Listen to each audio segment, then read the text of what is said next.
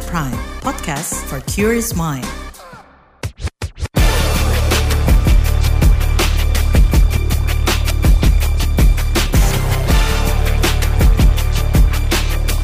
Cek fakta, cek fakta, cek fakta. Halo, ketemu lagi bareng gue Don Brady di podcast Cek Fakta edisi 10 Juli 2023. Kita bakal bahas top 3 hoax of the week yang beredar dari 29 Juni hingga 5 Juli 2023. Hasil periksa fakta dengan tingkat engagement paling tinggi pada akun Instagram at turnbackhoaxid bersama Aribo Sasmito, co-founder dan fact-check spesialis masyarakat anti fitnah Indonesia, Mavindo. Podcast ini bisa Anda simak di kbrprime.id setiap Senin dan di aplikasi podcast lainnya.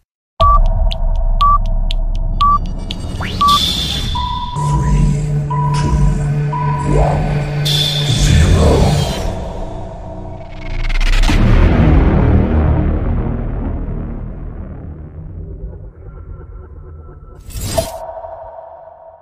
Number 3. Di posisi ketiga beredar narasi pertandingan timnas Indonesia versus Portugal 28 Juli 2023. Penggemar sepak bola tanah air dihebohkan dengan kabar bohong yang menarasikan pertandingan antara tim nasional Indonesia versus Portugal akan berlangsung pada 28 Juli 2023. Hoax ini beredar di media sosial TikTok. Sebuah akun TikTok mengunggah video dengan narasi adanya pertandingan antara Indonesia versus Portugal. Pertandingan ini diklaim sebagai salah satu agenda FIFA Match Day yang rencananya digelar di Stadion GBK Jakarta. Hoax video yang dimaksud bisa dilihat di akun Instagram at turnbackhoaxid. Mas Ari sebelumnya kan timnas Indonesia bermain dengan Argentina ya, tapi kabar terbaru timnas bakal melakukan pelatihan pemusatan di Turki jelang Piala Asia nih Mas Ari. Nah ini tiba-tiba ada kabar Indonesia versus Portugal akhir bulan ini pula Mas. Gimana Mas hasil penelusuran faktanya? Hasil penelusurannya Mas Don ini masuk ke kategori konten yang menyesatkan soalnya sampai saat ini itu belum ada kepastian soal kapan pertandingan antara timnas Indonesia dan Portugal itu akan berlangsung. Nah ini lebih ke soal jadwal sih Mas Don ya. Soalnya kedua tim itu baru bisa bertanding di tahun depan tapi jadwal pastinya belum ada, belum ada kepastian. Number 2. Di posisi kedua video dengan narasi yang mengklaim bahwa Yusuf Hamka sumbang 100T ke Anies Baswedan. Sebuah akun Facebook mengunggah video dengan narasi yang mengklaim bahwa politisi dan pengusaha Yusuf Hamka menyumbang 100 triliun untuk modal kampanye dari bakal calon presiden dari Koalisi Perubahan untuk Persatuan Anies Baswedan. Postingan ini dilengkapi dengan potongan-potongan video yang tidak sesuai dengan narasi yang dibangun pada konten tersebut. Mas Arief faktanya seperti apa dan masuk kategori apa? Lalu potongan-potongan video apa yang ada dipakai? Ya Mas Don, faktanya tentu saja salah, masuk ke kategori konten yang dimanipulasi spesifiknya di gambar pratinjau atau thumbnail videonya. Isi video-videonya itu ada beberapa, di awalnya itu diperlihatkan sosok Saiful Zaman videonya itu identik dengan video unggahan kanal YouTube. Nama pengguna itu Saiful Zaman. Judulnya itu ternyata Yusuf Hamka. Sebenarnya adalah punya satu triliun dan tolak cawe-cawe jengkel Anies begitu ya. Nah, video identik lainnya itu memperlihatkan Yusuf Hamka dengan Mahfud MD di kanal YouTube milik Kompas TV yang judulnya itu full penjelasan Yusuf Hamka dan Mahfud MD soal polemik hutang negara. Jadi berdasarkan dua video tadi ya. Jadi ini video yang dicomot gitu ya Mas Don ya. Ya taktik standar nanti di belakang kita bahas lah ya karena di tiga topik teratas minggu ini dua video ini menggunakan teknik yang sama. Nanti di belakang kita bahas. Number 1. Di posisi pertama beredar narasi yang mengklaim Putri Aryani mendongkrak dukungan buat Anies. Pekan lalu muncul konten yang menyesatkan dengan klaim bahwa Putri Aryani mendukung bakal calon presiden dari koalisi perubahan dan persatuan Anies Baswedan di hadapan ribuan penonton konser. Kini muncul konten yang dimanipulasi yang menyebut sosok Putri Aryani mampu mendongkrak dukungan suara Anies Baswedan di Jawa Barat. Gak nanggung-nanggung, angka yang dinarasikan sebesar 80% suara. Emangnya usai uh, Putri Aryani jadi sorotan lantaran berhasil mendapatkan Golden Buzzer di American's Got Talent, kebesaran namanya nggak luput nih dari hoax-hoax politik ya Mas Ari. Nah Mas Ari silakan, gimana hasil penelusuran faktanya? Ya betul Mas Don ya minggu lalu si Putri Aryani udah muncul dan ini muncul lagi Mas Don ya. Nah hasil penelusurannya sebetulnya ini masuk ke kategori yang sama seperti peringkat sebelumnya. Konten yang dimanipulasi, dimanipulasi apanya nanti di belakang kita bahas. Nah faktanya itu antara judul, eh, gambar pratinjau atau thumbnail dan isi videonya itu tidak berkaitan. Di videonya itu tidak sama sekali ditemukan informasi yang berkaitan dengan 80% warga Jabar pilih Anies Baswedan sebagai calon presiden 2024 efek besar du dari dukungan Putri Aryani. Jadi dia asal comot menggunakan nama yang sedang trending ya. Ya tekniknya nanti di belakang kita bahas. Tapi intinya bahwa sebetulnya salah dan ini peringkat satu ini masuk ke kategori konten yang dimanipulasi. Itu dia tadi top 3 hoax of the week periode 29 Juni hingga 5 Juli 2023. Mas Ari, ada yang mau disoroti dari ketiga hoax minggu ini?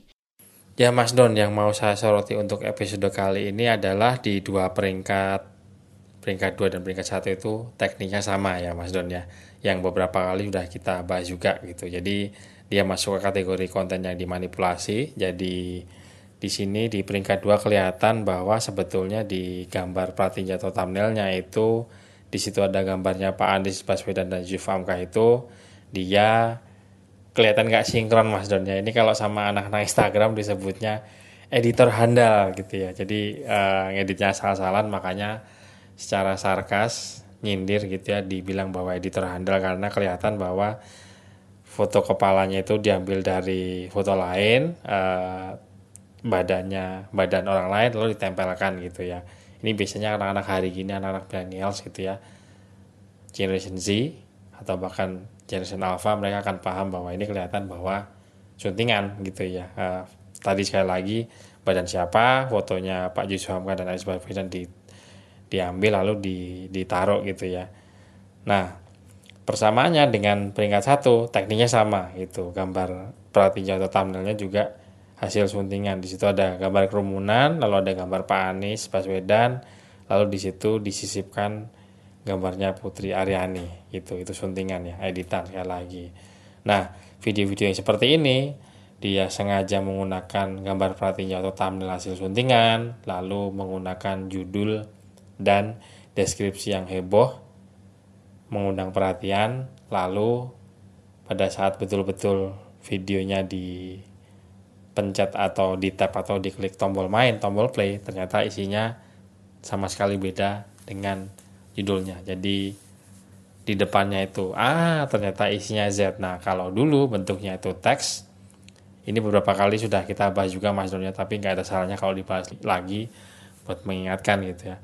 Nah, kalau dulu bentuknya itu teks sebutannya clickbait atau umpan atau pancingan klik gitu ya di mana judulnya apa judulnya buat pemancing lalu isinya tidak ada kaitannya dengan judul judulnya A isinya Z gitu. Nah belakangan beberapa tahun belakangan ini seiring dengan semakin trendingnya video apalagi ada laporan yang beberapa tahun lalu kalau nggak salah Mas Don ya dia itu menyebutkan bahwa YouTube itu jadi media sosial yang nomor satu.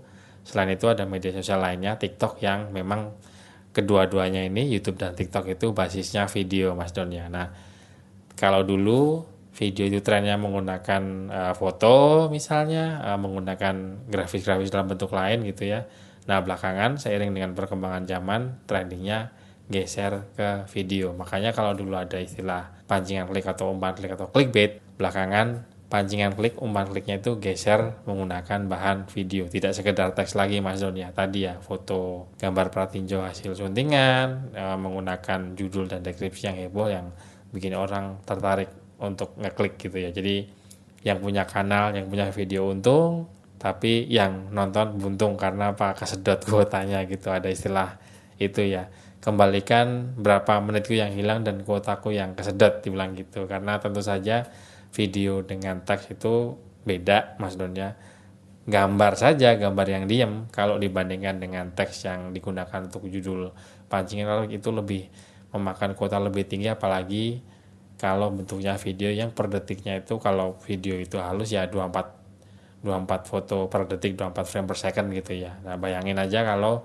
videonya sampai bermenit-menit ada berapa mega kuota yang tersedot. Ini kalau ngomongin yang akses menggunakan paket data, maksudnya kalau pakai wifi gratisan, ya berarti yang kebuang waktunya aja gitu ya. Nah hati-hati, ya kita harus cermat juga. Belakangan kita nggak cuma harus waspada dengan judul yang sensasional gitu ya. Kadang-kadang bahannya pun kalau ngomongin judul pancingan itu cukup dikasih satu kata doang maksudnya. Waduh gitu ya atau wah gempar kayak gitu itu udah memancing keingintahuan pembaca untuk ngeklik. Nah video juga begitu. Sekarang sekali lagi menggunakan aspek-aspek yang bisa menarik perhatian. Jadi kalau dulu ada pancingan judul umpan judul sekarang ada nyebutnya saja eh, umpan video ya gitu. Jadi hati-hati sekali lagi kuota kita bakal kesedot gitu ya sayang gitu. Belum lagi soal waktu ya waktu kan nggak mungkin kembali gitu.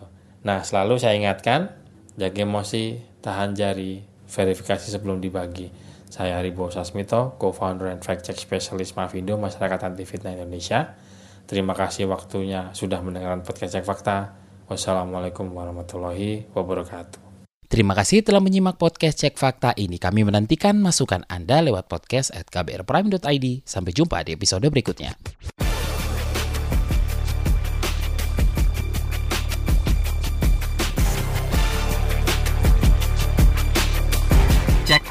Cek fakta, cek fakta, cek fakta.